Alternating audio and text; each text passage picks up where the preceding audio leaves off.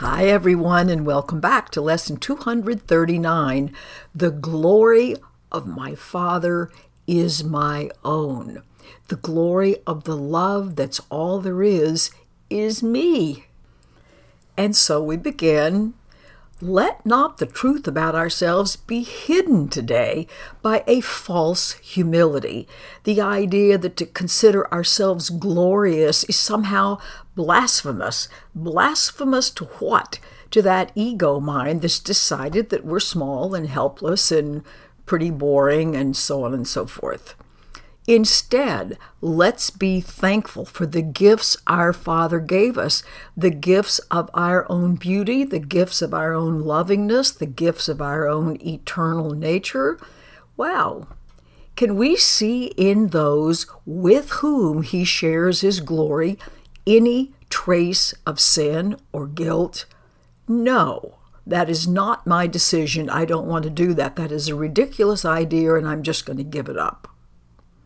And can it be that we're not among them whom he loves?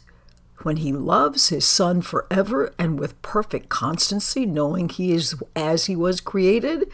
Well, no. Of course, we're going to be among them. How could we not be among them when oneness is the truth about all of us? We're not a collection of separate little selves.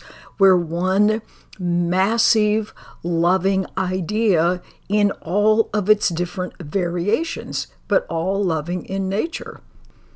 And then our little prayer begins for the day. We thank you, Father, for the light that shines forever in us as us. And we honor it because you share it with us. You're the source of it, of course. We're one, united in this light, and one with you at peace with all creation and ourselves. And we thank you that we could never be otherwise, that we can never be whatever this thing is that we've invented. We are so, so thankful that we are not what we thought we had made of ourselves. And we thank you, thank you for extending yourself unseparated as all of us. It's just the most beautiful gift that we could ever possibly be given. Okay, remember now spend some quiet time. You've planted this idea in your mind, and now be quiet and let it grow. I look forward to seeing you tomorrow. Bye.